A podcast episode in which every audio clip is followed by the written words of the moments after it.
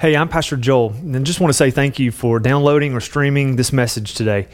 My prayer for you is that you're blessed by the content that you hear. As a church, our desire is to make disciples of Jesus, and we do that by helping people to trust and follow Him in every aspect of their daily life. So, if this is something that blesses you, we just hope that you'll feel free to share this with others so that they might be encouraged and challenged by it as well. The story of David and Goliath is a story of two hills. On one hill is the Israelites, on the other is the Philistines. The valley in between, the valley of Elah. This is where the battle between these two nations was set to take place. The valley is the intersection of where Israel has been, and in it is the thing standing in the way of their future. But in this situation, the Israelites were terribly afraid because they suspected that whoever went down into that valley wasn't coming out of it.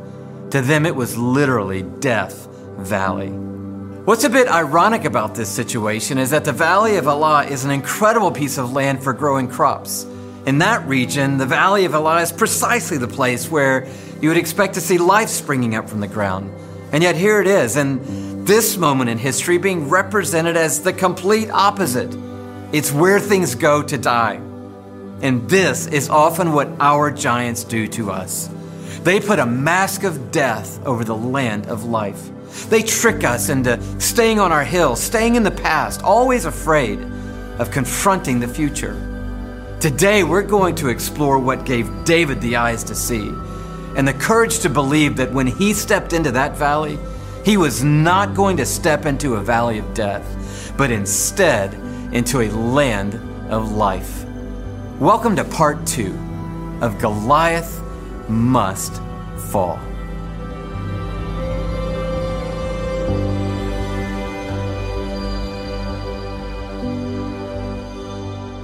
We are so glad you've chosen to join us today, and uh, we are continuing in this teaching series called Goliath Must Fall. If you're new with us as a guest, we want to welcome you in, and you haven't missed too much. We started this series last week, and so we're just kind of getting into the starting point of looking at some giants that we face in life, and we're making this parallel to David's experience of fighting a real life giant uh, in the valley that Louie was talking about there just a moment ago. So if you have your Bibles this morning, turn to 1 Samuel chapter 17, and we're going to explore a little bit of this story as we start out in verse 8. We're going to read verses 8 through 11. Then I want to skip over to verse 24 and tie in a section together. So here's what we see 1 Samuel chapter 17, start in verse 8. It says, Goliath stood and shouted to the ranks of Israel, Why do you come out and line up for battle?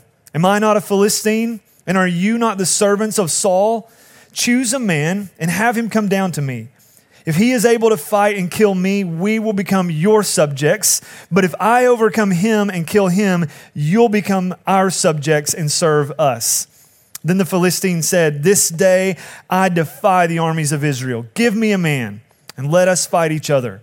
On hearing the Philistine's word, Saul and all the Israelites were dismayed and terrified. Now skip to verse 24.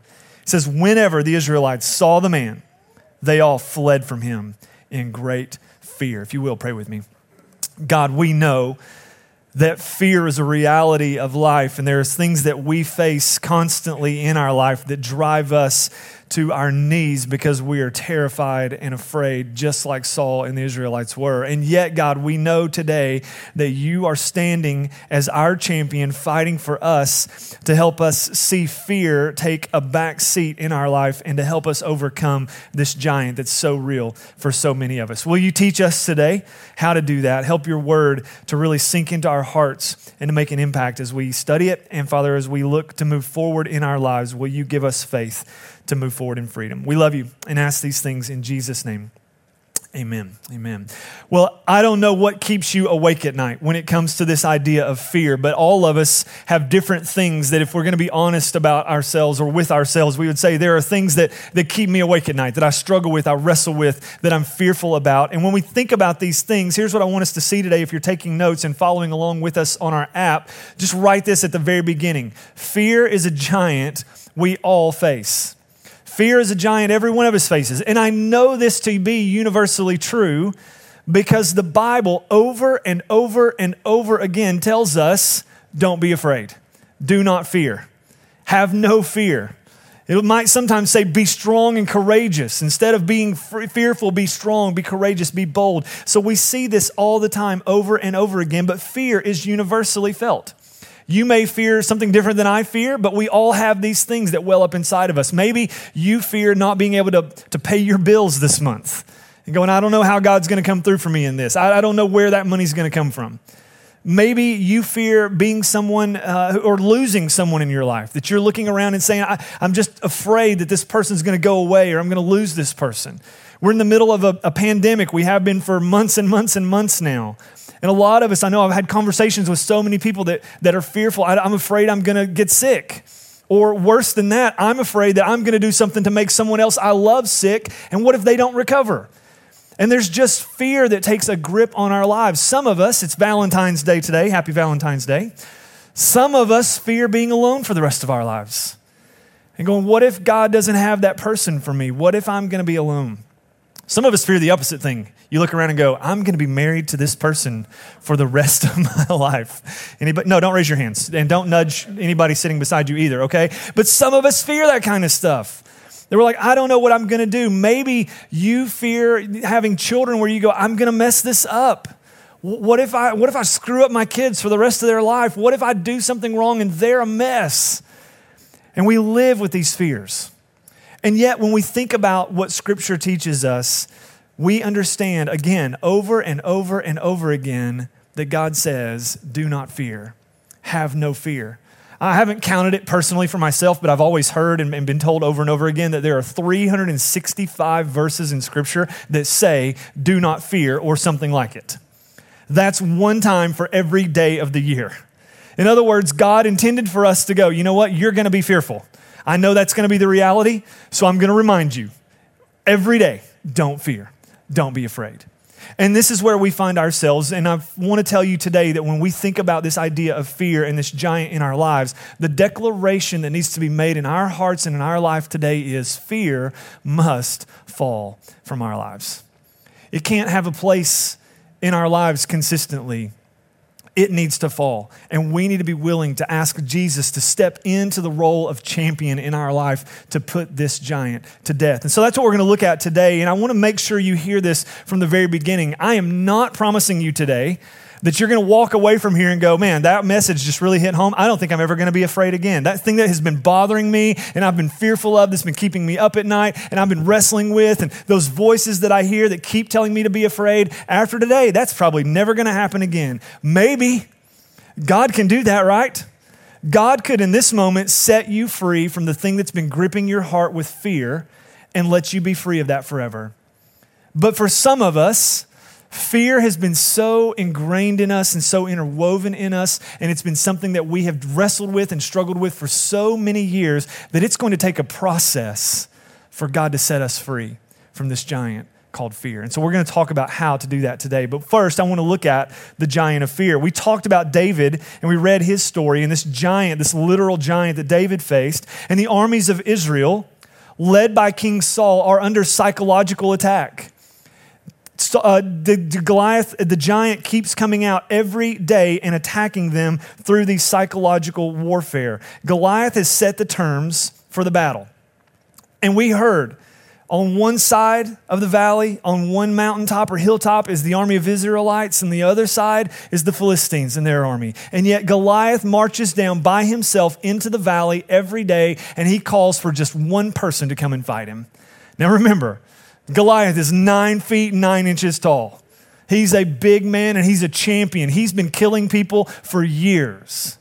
And so when he calls for one person to come out and fight him and says, if they win, we'll be your servants, but if I win, you become our servants, that's got to strike terror into the hearts of everyone, right? Saul, the king, at the foremost part of that that he's afraid just like everyone else. And here's what I want you to see from this today. If you're taking notes, write this down because Goliath does this and it's a tactic that works, and your giant of fear does this. And if we don't know it, we'll miss out on how to overcome it. But here's what I want you to get fear wants to make you think you're all alone. That's what Goliath does. Hey, send one person down into this valley to fight me. You're all alone. And guess what? I'm bigger and stronger and a better warrior than you are. You're alone and you can't win. And what results is no one shows up for the battle. And fear does that in our life too. Fear will say to you, You're going through this all by yourself, and I'm bigger than you are. No one is going to stand with you. No one understands what you're going through. No one knows the, the battles that you face. You're all alone. Don't tell anybody because I'll kill you. Right? Like that's what fear says to us. You're alone in this battle.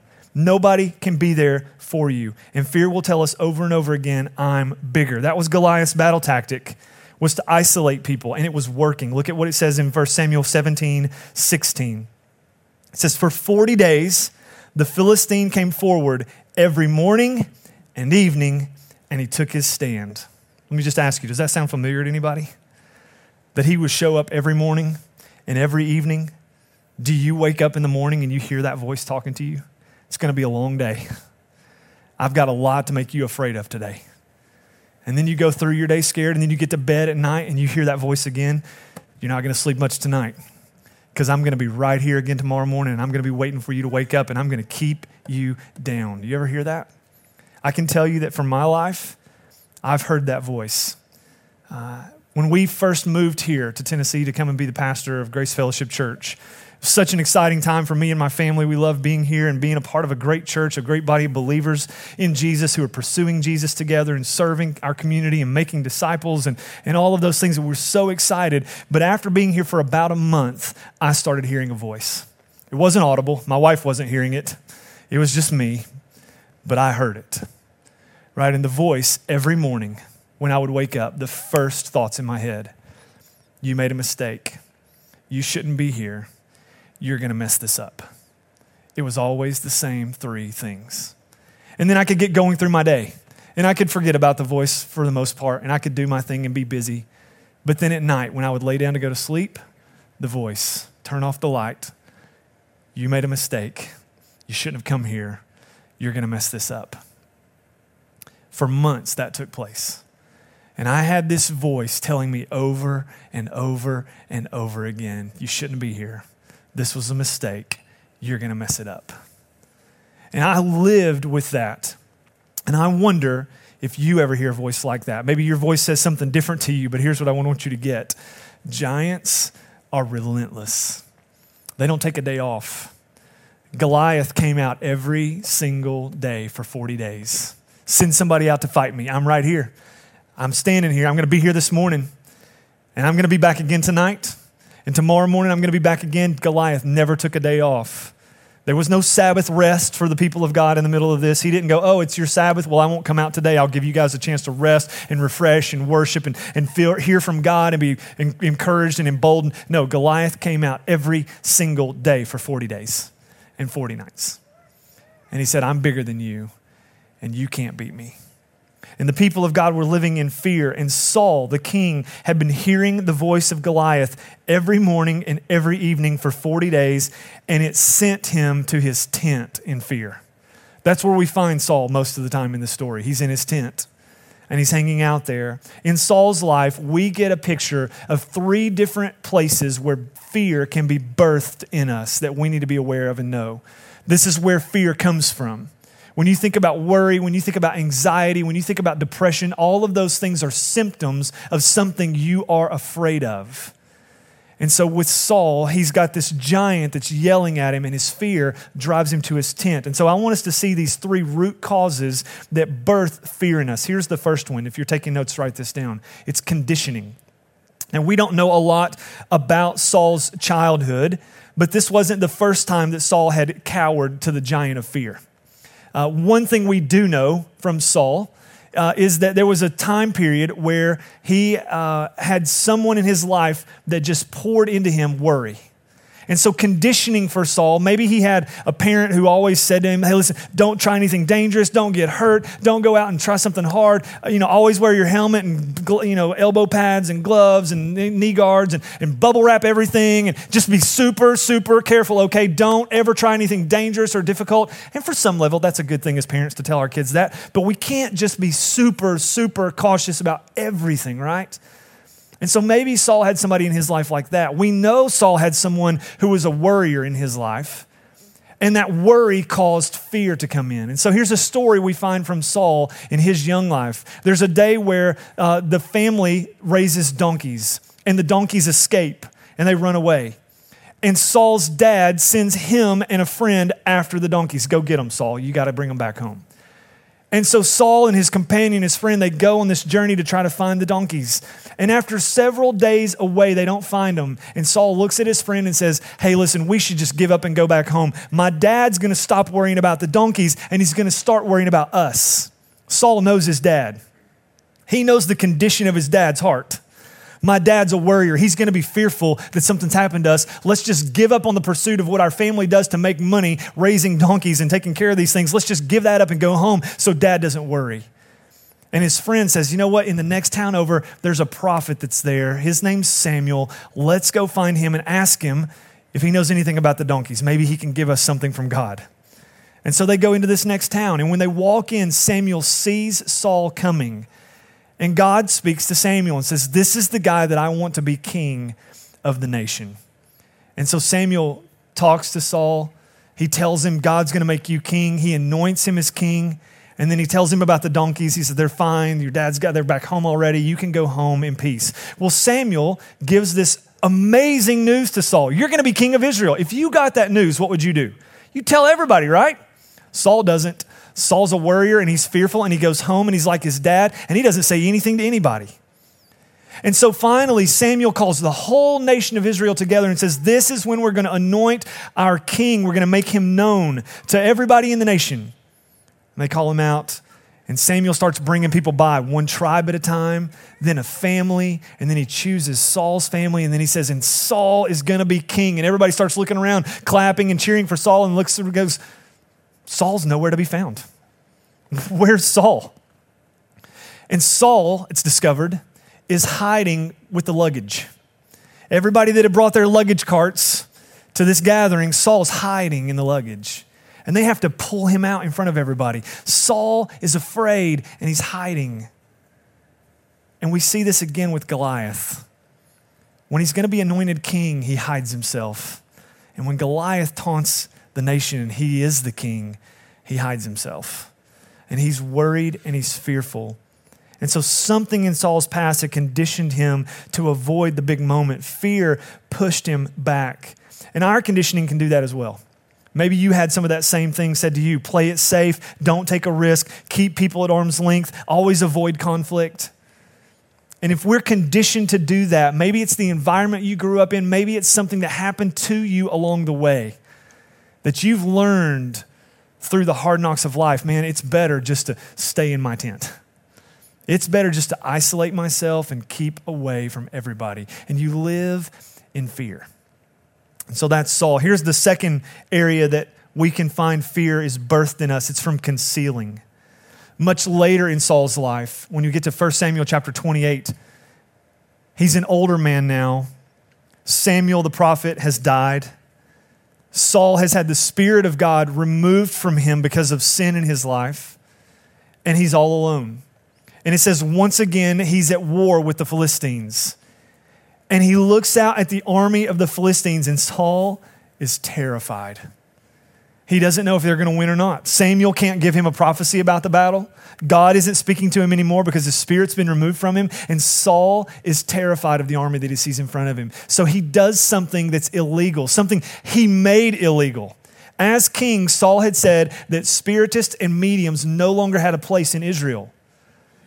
But now, in this moment, he waits until night.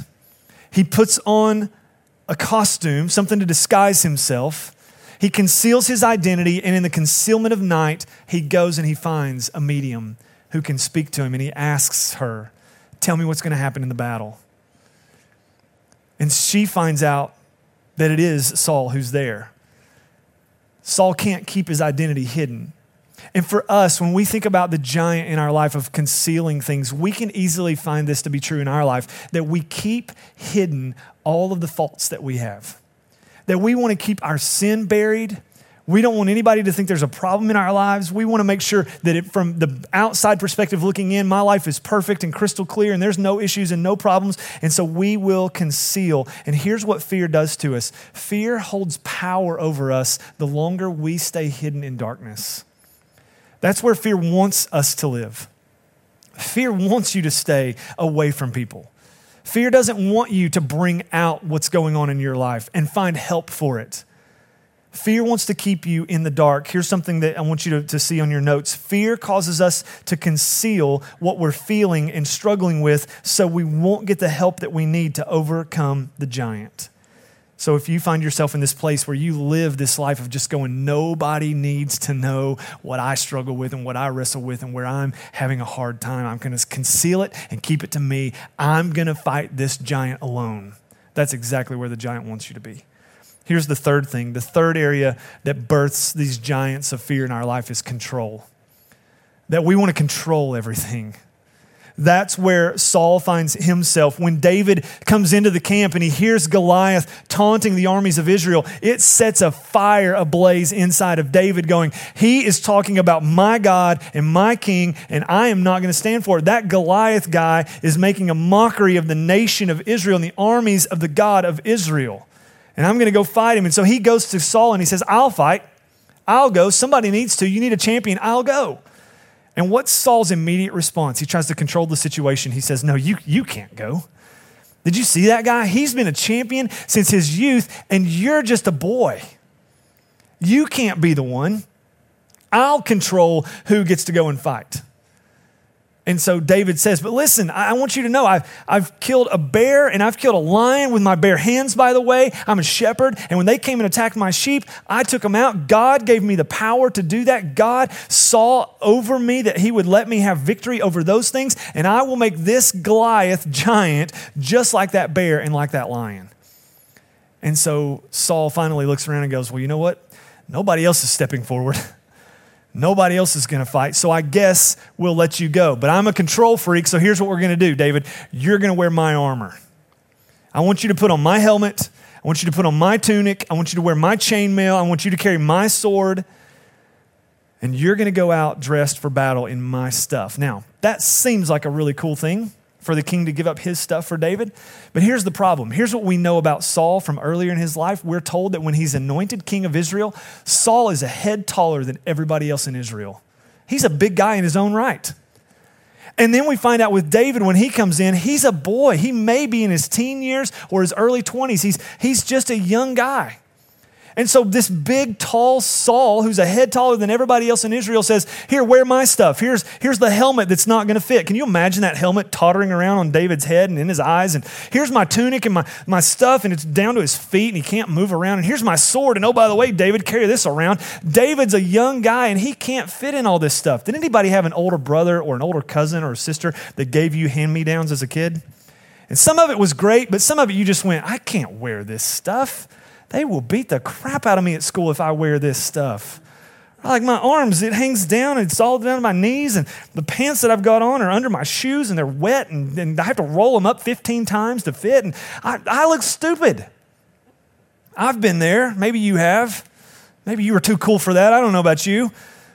David's in this moment going, Look, I, I can't wear this stuff. It's not right. It's not right. And so he takes it all off, and Saul loses control. And he just has to send David out. And I can tell you for me that if you ever feel like this, where you feel like you have to be in control of everything, and I get that way sometimes, I have these perfectionist tendencies and I want everyone to do things my way. But here's what I would tell you trying to control everything and everyone is exhausting. Man, I've been there. It's tiring. Hey, if you're taking notes this morning, write this down. When you are a controller, you fear all you can't control. if you're a control freak, guess what you're afraid of? Everything that's outside of your hands because you can't control it.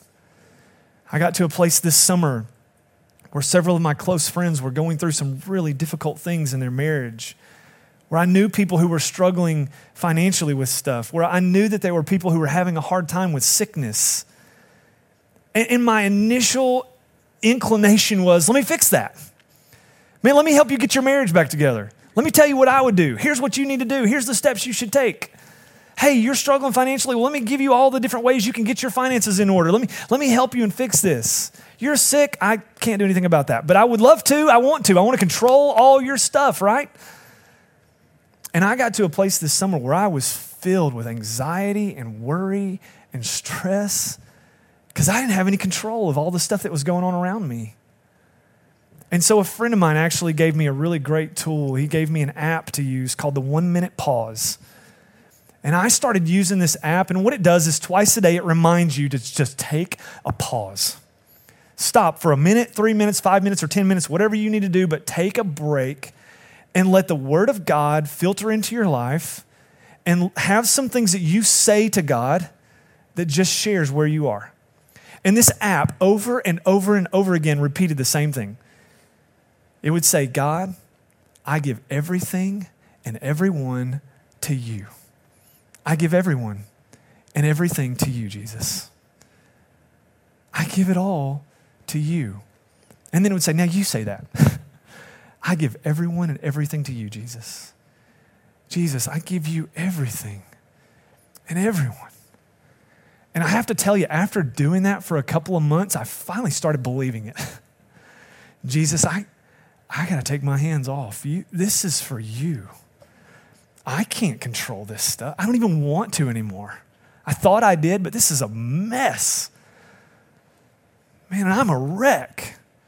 So I give you everything. I give you everyone. That was a weird one for me. Jesus, I give you everyone. Everyone I'm trying to control their lives, I just got to give them to you. And there's so much freedom in that. And so, when we identify the root causes of our fear, if you're facing worry or anxiety or you're disheartened about something, fear is the culprit behind all those emotions and feelings. They all lead to this deeper place of a giant called fear. And so, how then do we overcome fear? Well, here's the antidote if you're writing some things down. The antidote for fear is faith. Uh, that's how we overcome this giant. Louie writes in his book, Goliath Must Fall the opposite of fear is not being bold and courageous, the opposite of fear is faith, right? If in faith we lean into Jesus and we keep reminding ourselves that God is bigger than our giants. We have to remind ourselves of that. We said this last week. I'm going to repeat it today just so you hear it again, or if you missed it last week, that you get the sense of what we're talking about. You and I, in the story of David and Goliath, are not David. We think of ourselves sometimes that way. I'm David, there's a giant in front of me, I'll go charge the battlefield and take out the giant. We are not David. Jesus is David. We need to invite Jesus into our reality to fight our giants for us. We need to have faith that God is bigger than our giants. This is what David did so well. David kept saying, The Lord's going to rescue us. He said that to Saul, The Lord will rescue us. Then he went out and he stood in front of Goliath and goes, The Lord's going to give you into my hands. Then he looked past Goliath and went, All you armies back there, you Philistine armies, the Lord's going to give you into our hands too. Like David is so confident in the power of God to overcome that he just keeps saying over and over again, The battle's the Lord's. This is coming down to you and me, David and Goliath, but it's really Jesus. He's coming in here. He's going to step in. The battle is the Lord's. The Lord is going to give you into my hands. This is where we find hope against this giant of fear. We live in faith. That's the antidote. And so for us, as we start to close some things up this morning, I want us to look at four different things that will give us ways to combat the giant of fear and invite Jesus into our situation. So, what do you do when you hear the voice of the giant of fear over and over and over again coming against you? Here's, here's the four things. Number one, remind myself God is able. That's what we have to do. We have to remind ourselves that God is able. If the giant of fear has gripped you for a long time and you've kind of worked yourself up into a mess over years of time, it may take some time to ultimately see the giant fall. This may not for you be like, a, man, what a great message today. I'm probably never going to be afraid again. Or that thing that I've been fearful of for such a long time, it's just released from me today. Maybe that will be true of you. But it also may be a process that you go through. And so the first step of the process is confession. That we would say, Jesus, if you're going to set me free, if you're able to do this, here's what I need to confess I need you in my life. So, Jesus, I confess I can't do this on my own. I need you. I confess that I've tried and I'm not powerful enough to overcome this giant. I need you, Jesus. The second thing God gives to us to fight this giant after confession is community. That He goes, Listen, I want you to be part of the church. And I want you to find a group of people that you can let into your life so that you can find help and hope in the middle of all these things. We need to get some people around us that we can talk openly to about what we struggle with. This is where I found some victory over this giant that kept talking to me all those years ago. They would say, You're not good enough. You shouldn't have come here. You're going to make a mess of this. I went to a conference several months after we came to this church. A few guys from our staff went to a conference. And at the end of the conference, there was this exercise that we were doing in our small group. And they just said, What do you think God wants you to take away from this weekend? And of all the stuff we talked about, I knew I listened to everybody go around the room and talk about what God wanted to do in their lives. And I just sat there. And at the very end, when it came to my time, I just started crying. And I just looked at the guy that was leading. I said, I don't want to do this. I don't want to, I don't want to play this game. I don't like this one. Because here's what I think God wants me to say I've been hearing a voice, a demonic voice, that's been telling me I can't, and I'm not good enough and I'm going to mess this up and I shouldn't have come here. And that voice has been talking in my ear for months. And nobody knows. And I've been fighting this giant by myself. And let me tell you what happened. As I cried in the middle of that room, I found freedom over that thing. And when I left that place, I never heard that voice again.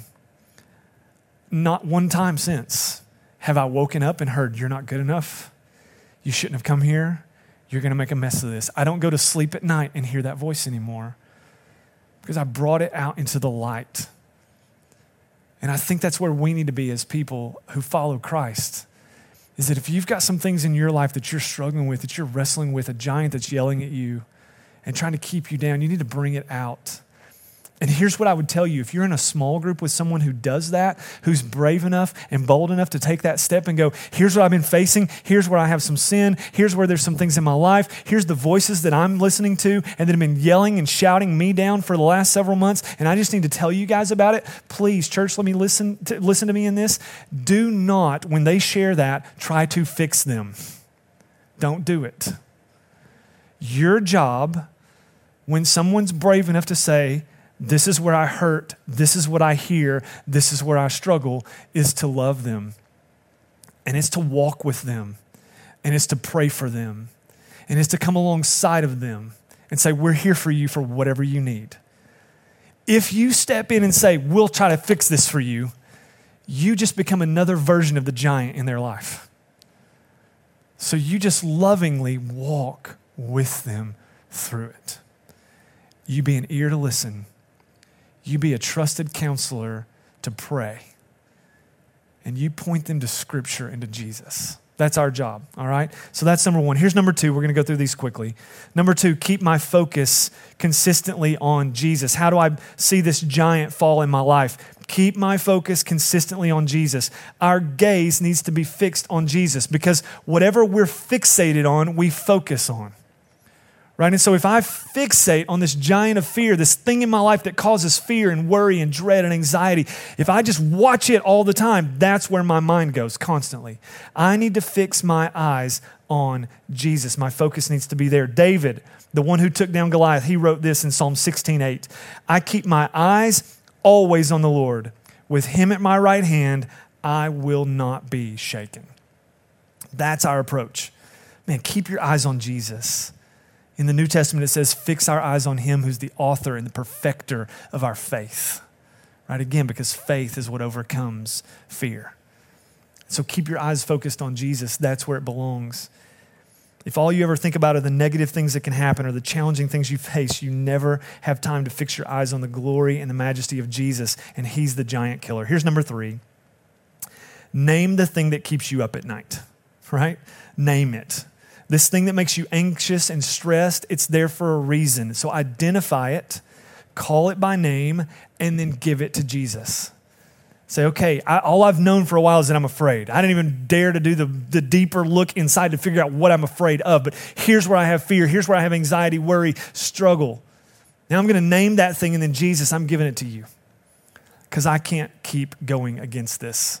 I need you to step in. Louie says this in his book, and I love it. He says, We don't minimize the situation, we maximize our view of the only one who we can totally trust.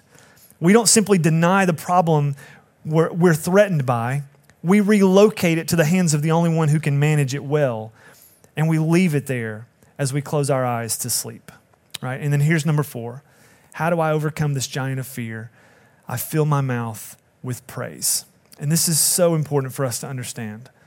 We want to fill our mouths with praise. So here's what Louie says in his book If faith is the antidote to fear, then the soundtrack to faith is worship. This is where we need to find ourselves in constant worship to God. And so in the New Testament, if we want to fight this battle, we think about James.